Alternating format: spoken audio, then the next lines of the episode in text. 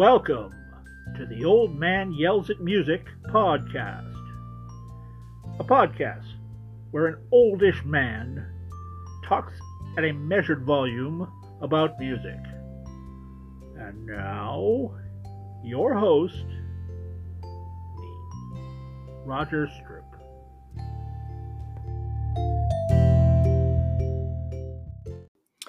Hello, and welcome to the eighth episode of the Old Man Yells at Music podcast. I'm Roger Stroop. First of all, apologies for the delay in this week's episode. I just found myself const- constantly wanting to tweak it and tweak it, but there comes a point where you think it's never going to be good enough. So I'm just going to let it out, let you hear it, and then move on. This week, I'm going to talk about opera. Not exactly, though.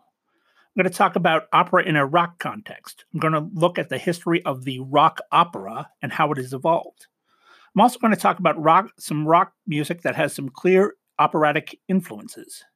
And I'm going to talk about a movie that qualifies as both the 1974 film Phantom of the Paradise. The first rock opera most people think of is The Who's 1969 album Tommy, but that wasn't the first rock opera. There are a couple albums that are often thought to be the first of the genre, and one of them is by Nirvana. No, not that one. Before, long before Kurt Cobain picked up a guitar, there was a psychedelic band in London called Nirvana. And in 1967, they released an album called The Story of Simon Simopath. The album contained 10 songs, and together they told the story of a boy who dreamed of having wings. He grew, but he never lost the dream, and this caused him to be committed to a mental institution. But then he somehow finds a escapes the mental institution, finds a rocket, goes off into space, and meets and marries the girl of his dreams. It's not a very deep story, and a lot of the music I found to be drearily de- derivative of the Beatles and the Kinks.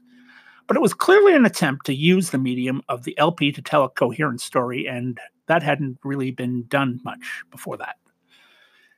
And so we go to the next year, and another London band called the Pretty Things, who made their own attempt at using a collection of songs to create a coherent story with their album called SF Sorrow. This, story follows the life of Sebastian F. Sorrow from his birth to growing up to falling in love to going off to war and experience, experiencing the horrors of combat and then returning home and having his fiancee die in a horrific accident. After that, he is led on a magical journey by a mysterious man, and this journey leads Sorrow to conclude that nothing and no one can be trusted. So he cuts up so he cuts himself off from the world and resigns himself to a life of loneliness. This one is a lot deeper and more musically interesting than the Nirvana album, but it wasn't that much more successful.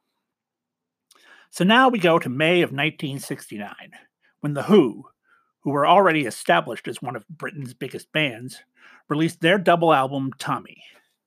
Inspired in part by guitarist Pete Townshend's study of the teachings of an Indian guru named Meher Baba, the album tells the story of Tommy Walker, a boy who is born while his father is in the army.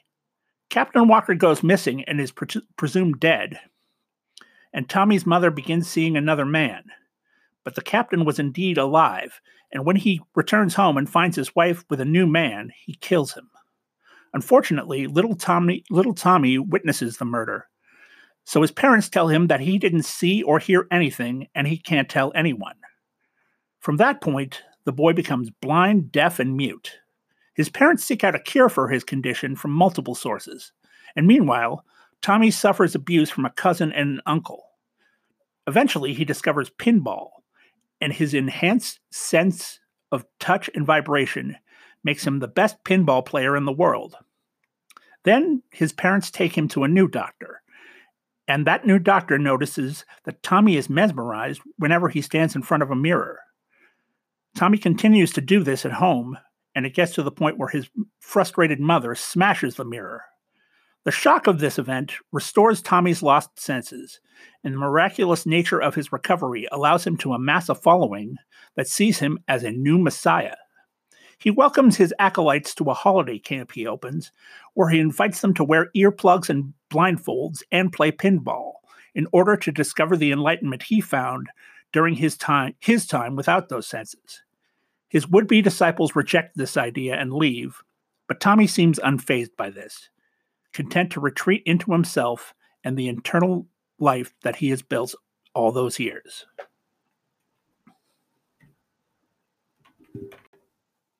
Tommy may not have been the first rock opera, but it certainly was the first one to make a widespread impact.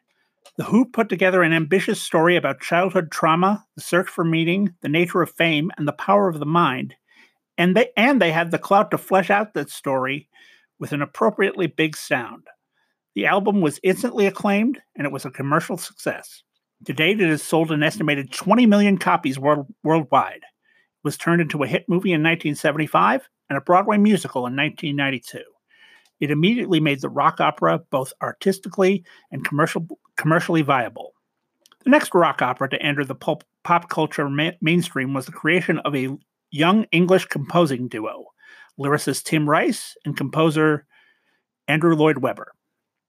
In 1970, they assembled a group of singers and musicians to make an album of songs that combined to tell the story of the betrayal and crucifixion of Jesus Christ using rock arrangements and contemporary slang. Jesus Christ Superstar doesn't focus entirely on Jesus, but it also gives atten- uh, rather it also gives attention to the motives of Judas Iscariot in his betrayal, and it also speculates about romantic feelings that Mary Magdalene may have had for Jesus. It looks at the story from outside the bounds of belief, and that gives a new perspective to one of the world's best known stories. The album became a big hit on both sides of the Atlantic, and over the next few years, it had successful stagings on Broadway and, and London's West End. It was turned into a movie in 1973. Rice and Webber went on to prolific careers both together and separately. At this point, rock opera was truly established, but it wasn't like there was an immediate glut of them. Pete Townshend planned to immediately follow up Tommy with a science fiction rock, rock opera called Lifehouse, but that was abandoned, although many of the songs appeared on The Who's 1971 album Who's Next. But they did eventually do another rock opera, 1973's Quadrophenia, the story about the story of a mod named Jimmy and his coming of age. It wasn't quite as big as Tommy, but it was a, still a pretty sizable hit, and it spawned mo- its own movie in 1979. Rock operas in the 70s were mostly the, the domain of progressive rock groups. Genesis's last album with Peter Gabriel was The Lamb Lies Down on Broadway, the story of a Puerto Rican youth's strange adventures in New York City. It sold well, but perhaps its biggest legacy was the fact that it gave Peter Gabriel an excuse to wear even crazier costumes than usual on the subsequent tour. And then, and then there was on again, off again, yes keyboardist Rick Wakeman, who did albums based on the Jules Verne novel Journey to the Center of the Earth, and also the myths and legends of King Arthur and the Knights of the Round Table. The second of those albums is infamous for being performed as an ice show, yes, an ice show, for three nights in London. And then, and as I mentioned in our 1990 episode, 1977 saw Jeff Wayne's musical version of The War of the Worlds. But the idea of the opera of the rock opera, I'm sorry, did it did take outside of prog. Country songwriter Willie Nelson made his commercial breakthrough as an artist with his tale of an Old West drifter, Red-Headed Stranger, in 1975. And in 1979, Frank Zappa, an artist who defies categorization, gave the world Joe's Garage, story a story of rock and roll, sex, insanity, religion, unnatural acts with appliances, dystopian societies, and putting icing rosettes on muffins. Then at the end of 1979, rock opera returned to the forefront of pop culture when Pink Floyd, the group behind the biggest prog rock, album of them all, Dark Side of the Moon, released The Wall. The Wall tells the story of Pink, a rock singer whose traumatic childhood caused it, causes him to build emotional barriers between himself and the world around him. This causes difficulty in his adult relationships, and he turns to sex and drugs to numb himself. Eventually, he starts hallucinating and seeing himself as a fascist dictator. but then he realizes what he has become and he decides that he must tear down the walls he has built. The Wall was a huge seller, topping the charts in over a dozen countries.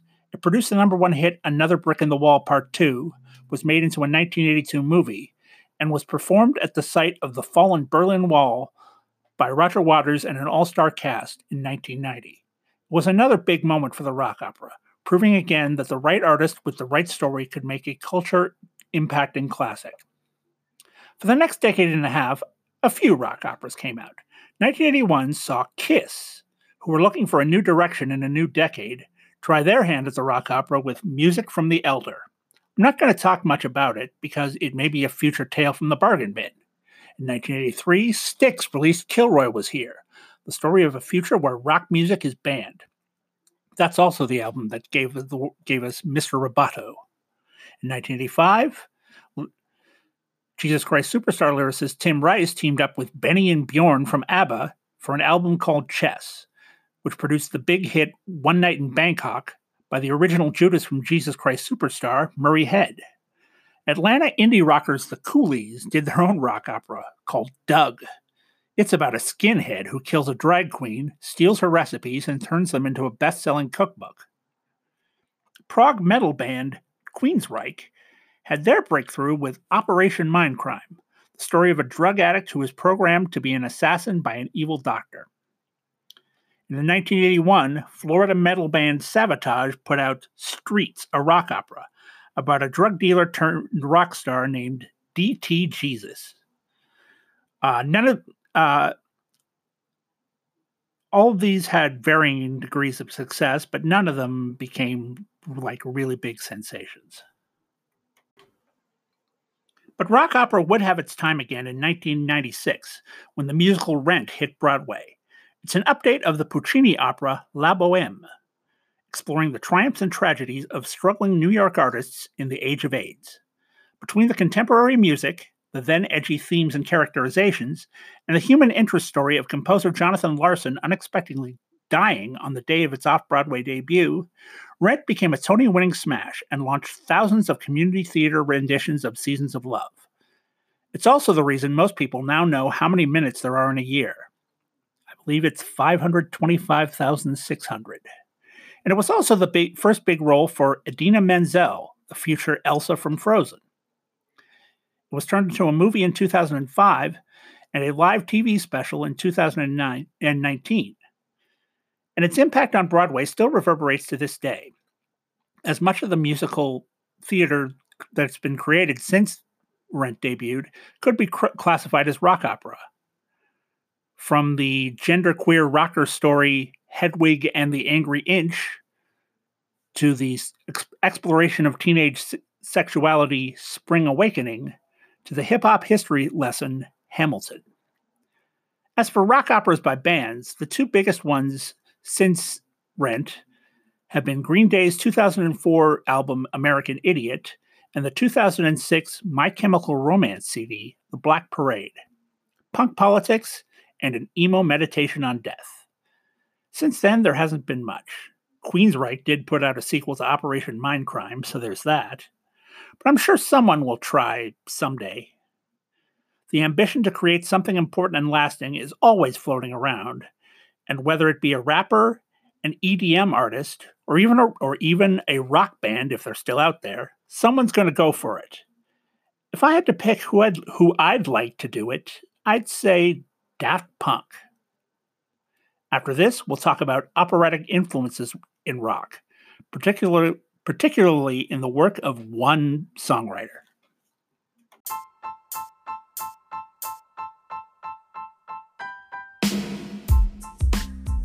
Hello, I'm Roger Stroop, host of the Old Man Yells at Music podcast. If you like listening to this, I've got good news. It's also a blog. I've been writing it for over nine years, looking back at hits from the past from the American, British, and Canadian pop music charts. Right now, I'm mainly covering British charts from the 70s, 80s, and 90s.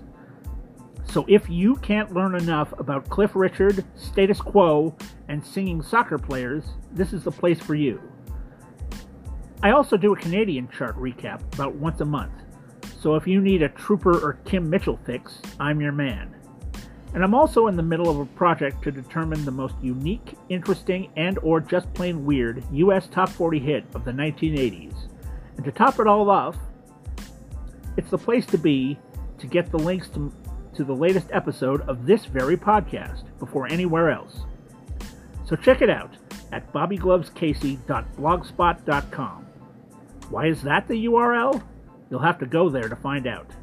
That's the Old Man Yells at Music blog at bobbyglovescasey.blogspot.com. We're back, going from rock opera to opera rock. When you think of operatic influence on rock music, you immediately go to Queen. I mean, what is Bohemian Rhapsody if not a condensed opera with some guitar so- solos thrown in?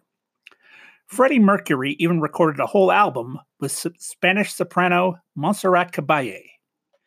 But I'm going to put Queen aside and talk about the man who, to me, is the king of opera rock songwriter and producer Jim Steinman. New York born Steinman began his career with ambitions toward musical theater. As it turned out, however, he was heavily influenced by rock, so his early compositions were somewhere between traditional musicals and rock operas. In the mid 1970s, Steinman staged a musical called More Than You Deserve, whose cast included a singer from Texas who was born Marvin Aday, but who went by the nickname Meatloaf. The two established a professional partnership, and Steinman wrote a batch of epic theatrical rock songs, collectively entitled Out of Hell.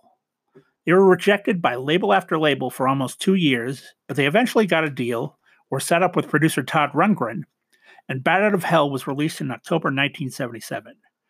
From the biker epic title track to the breakup ballad Two Out of Three Ain't Bad, to that immortal ode to backseat teenage lust, Paradise by the Dashboard Light, Bat Out of Hell is big, big, big.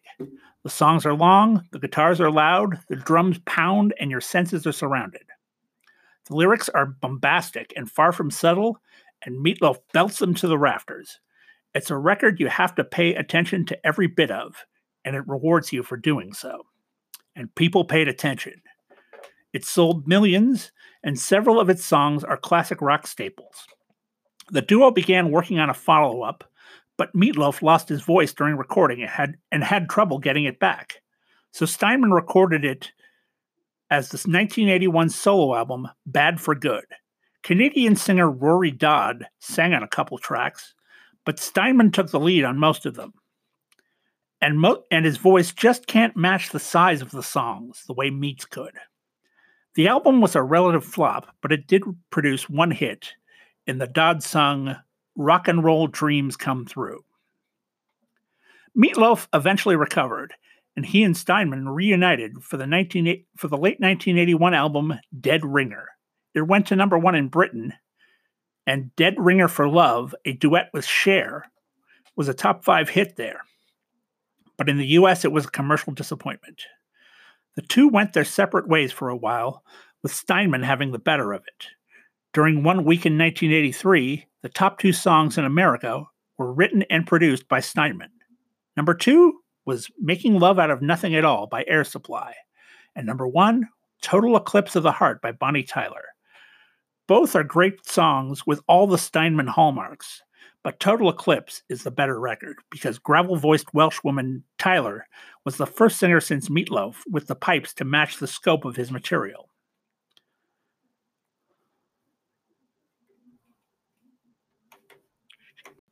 Steinman didn't match that success for quite a while, but he didn't lack for work.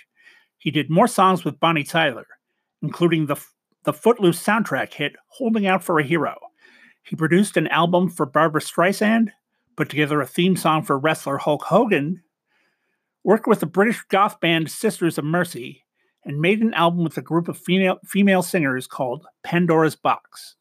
Then in 1993, he reunited with Meatloaf for Bat Out of Hell 2, Back into Hell. This time, Steinman wrote and produced, and the result is argu- arguably the clearest fulfillment of Steinman's artistic vision, especially the 12 minute opening track. I'd do anything for love, but I won't do that. It's long, it's about love and lust and promises that can't be kept, It's got tempo changes and a choir and an ending where Meat goes back and forth with a woman. It is the song that it had all been building up to, and it delivered commercially as well. The song captured the Triple Crown, number in case you need reminding, that's going to number one in the US, Canada, and Britain. And the album sold millions of copies. Steinman had one more taste of pop success in 1996 when he produced Celine Dion's hit version of It's All Coming Back to Me Now, a song he originally wrote for the Pandora's Box project. Celine pulls out the stops to match the grandeur of the song. And for my money, she does better by it than even Meatloaf managed 10 years later on Bat Out of Hell 3. Yes, that happened. And over the, and over half of the songs weren't even by Steinman. So you can make up your own mind whether or not it counts. Since then, Steinman has done many other projects. In 1996, he wrote the lyrics for the Andrew Lloyd Webber musical Whistle Down the Wind. He has contributed music to movies and TV shows, wrote Meatloaf's 2016 album Braver Than We Are, and in 2017 he premiered Bat Out of Hell the Musical, a retelling of Peter Pan using songs from throughout Steinman's career. The show has been staged on the West End, off Broadway, and in Toronto. We'll be right back to look at a, at a movie that I think is the ultimate fusion of rock opera and opera rock.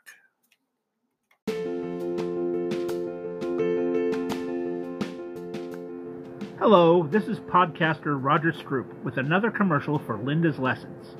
You know, my wife, Lynda Quigg, is a little uncomfortable about me doing commercials for her. She has this idea that she's somehow unworthy of being promoted this way. Well, I can assure you that she is more than worthy of a commercial. And if you live in and around St. Catharines, Ontario, and you are in the market for singing, piano, or musical theory lessons, she is infinitely worthy of your business. If there is music in you, she will bring it out in a friendly, enjoyable, and thoroughly professional manner. So look her up on Facebook by searching for Lynda's Lessons. That's Lynda with a Y. And check out her singing videos on the Facebook page. The lady can sing. And she does weddings. Just saying.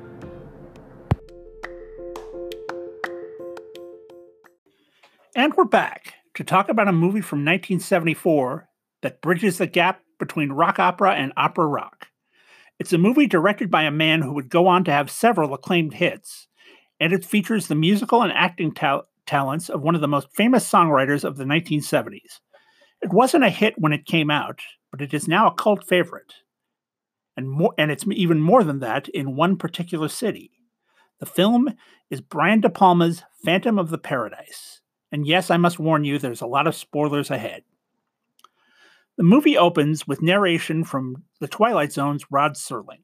He submits for our approval a man known only as Swan, a songwriter and producer who got his first gold record when he was 14 and has since been at the forefront of every major development in pop music. We are told that his new project is the opening of a theater that is to be the ultimate rock palace, the Paradise. We then see a performance by Swan's newest hitmakers, a 50 style group called the Juicy Fruits.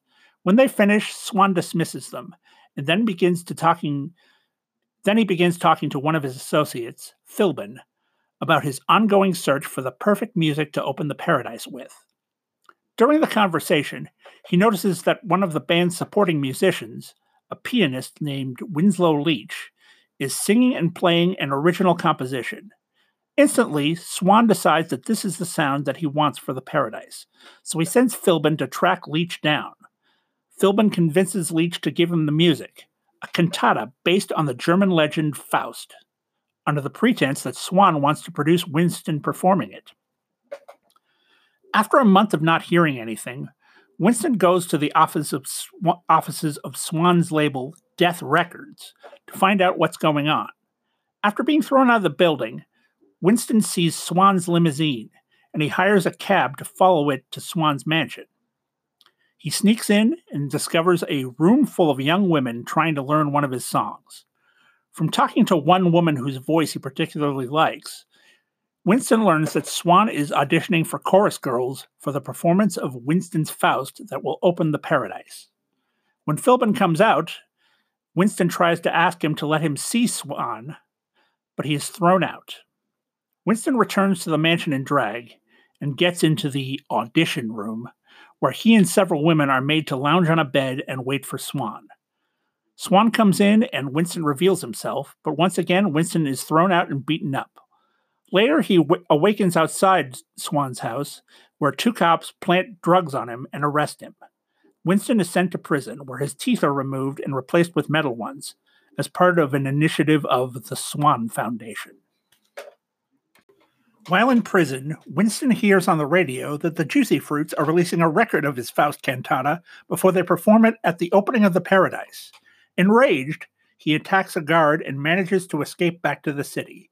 He barges into the Death Records offices and gets into the record pressing room and begins destroying records and trying to, to destroy the record press. A security guard interrupts him, and while trying to escape, Winston falls into the record press, which burns his face and destroys his vocal cords. He gets out and flees and is chased to the river, where he falls in, pre- presumably to his death. The next day, however, a disfigured Winston slips into the paradise during a rehearsal. He goes to the theater's prop room and finds a mask and a cape.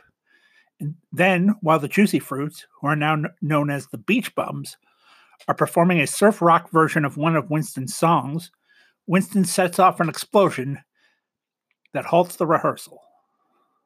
Swan realizes that the saboteur must be Winston, and he calls him by name when the disguised composer confronts him. Swan convinces Winston that he's not will- that he's willing to put together a new, better group to form to perform Faust if Winston agrees to cooperate. Winston joins Swan in the balcony as he holds actual auditions for the show. And what do you know? The woman who impressed Winston as, at Swan's mansion, whose name is Phoenix, is one of the candidates. She impresses Swan, and he, and he agrees to make her the star and allow Winston to, rewrite to rewrite the cantata, especially for her. He gets Winston to sign a mysterious contract in blood and then gives him a room to write in, as well as electronic devices that allow him to sing and speak. Winston spends his days exhaustively writing, with the help of drugs Swan provides. Swan, however, decides that Phoenix is too perfect, so he relegates her to a backup singer and instead gives the lead, role to a glam rock singer named Beef think when you think of beef, think David Bowie meets Tim Curry in the Rocky Horror Picture Show. Swan doesn't tell Winston this, however, and once the cantata is finished, Swan takes it while Winston is sleeping and has Winston's room sealed with bricks. When Winston discovers that his work is gone, he figures out that he's been betrayed and he somehow breaks through the brick wall and assaults Swan's goons to escape. Finding Beef showering in his dressing room on the night of the Paradise opening, Winston warns him that anyone other than Phoenix who sings his music will die. Scared, Beef tries to leave, but he is caught by Philbin and coerced into performing. Backed by the former Juicy Fruits, now the goth glam Undeads, Beef sings the song Life at Last. Seeing this, Winston rigs up a prop to electrocute him. The crowd, assuming that it, this is part of the show, goes wild. Philbin, realizing that Winston has made good on his threat, sends out Phoenix to sing. With Winston in the rafters directing a spotlight on her, she performs the song Old Souls, and the crowd loves it. Afterwards, Swan finds her in, her dressing room, and having been intoxicated by the adulation of the audience, Phoenix agrees to, to perform the rest of the cantata the following night and she also agrees to go home with him.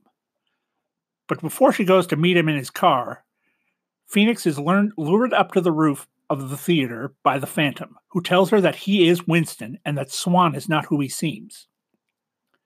She doesn't believe him, and, and she goes home with Swan. Winston follows them, and upon seeing the two of them in bed together, he stabs himself in the heart. Later, Swan finds Winston on his lawn, and when he removes the knife, Winston wakes up. Swan informs Winston that due to the contract, Winston cannot die until Swan dies. Winston de- then stabs Swan, but it has no effect because Swan is bound by a similar contract. It is announced that the finale of Faust will be the actual wedding of Swan and Phoenix. Desperate to find a way to stop it, Winston breaks back into Death Records and he finds a room full of reels of videotape. Playing one, he sees that one day years earlier, Swan had decided to commit suicide in his mirror lined bathroom because he didn't want to use his youthful looks.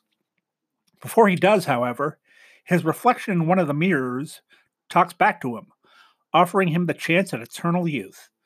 Swan signs a contract in blood and is told that he must protect the videotape of this of his contract signing. For if it for if it is destroyed, his body will begin to reflect his actual age. The tape also shows Winston's own contract signing, and then shows Swan making a half asleep Phoenix sign a contract. Then, a monitor showing a live feed from backstage at the theater reveals Swan telling a hitman to shoot Phoenix at a certain point in the wedding ceremony. Winston sets the tape room on fire and heads for the paradise. On stage, Phoenix and a masked swan are taking their vows. As the gunman is about to shoot Phoenix, Winston assaults him, causing him to instead kill Philbin, who is performing the ceremony. Winston then uses a curtain to swing down to the stage and remove Swan's mask, revealing his now aged face. An angry, an angry Swan tries to strangle Phoenix, which will somehow give him her voice as per their contract. Winston stabs Swan repeatedly, killing him and, is, and causing his own stab wound to reopen. As a dying Swan is attacked by the crowd, Phoenix realizes that Winston is the Phantom and embraces him as he dies.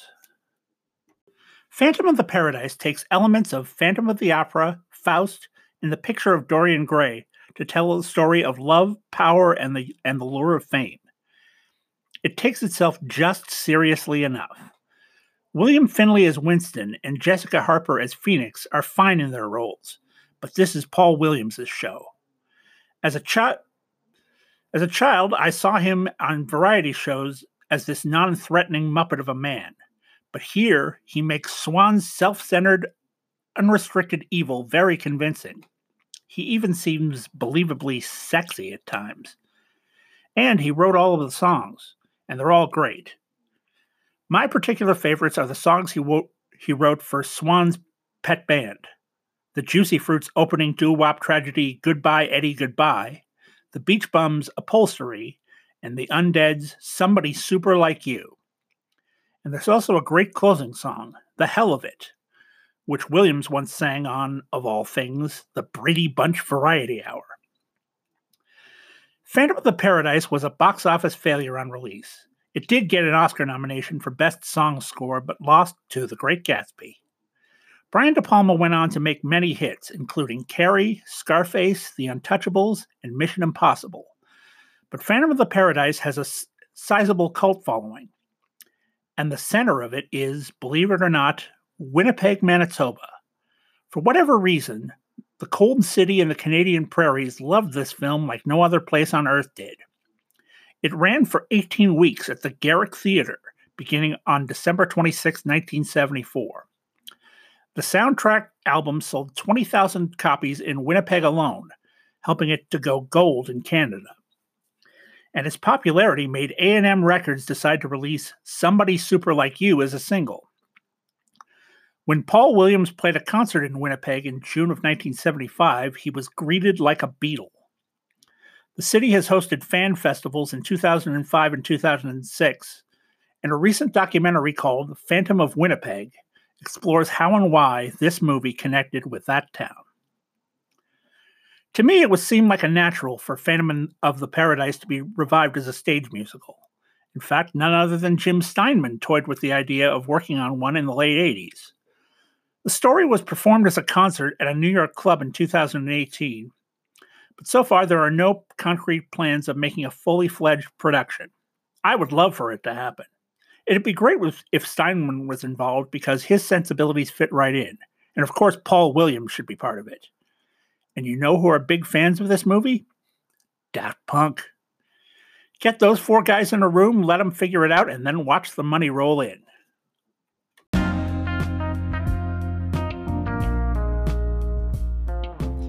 Thank you for listening to the Old Man Yells at Music podcast.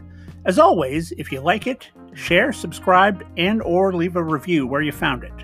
You can also comment on the post for this episode on my blog at bobbyglovescasey.blogspot.com or on the Facebook page or Twitter feed, both of which are at Mr. B Glovehead. And as always, you can follow along with the dedicated YouTube playlist I linked to in the show notes. Join me next time as we head back to look at the charts of February 1983. Until then, thanks again for listening. I'm Roger Stroup saying, Beef, beef, beef.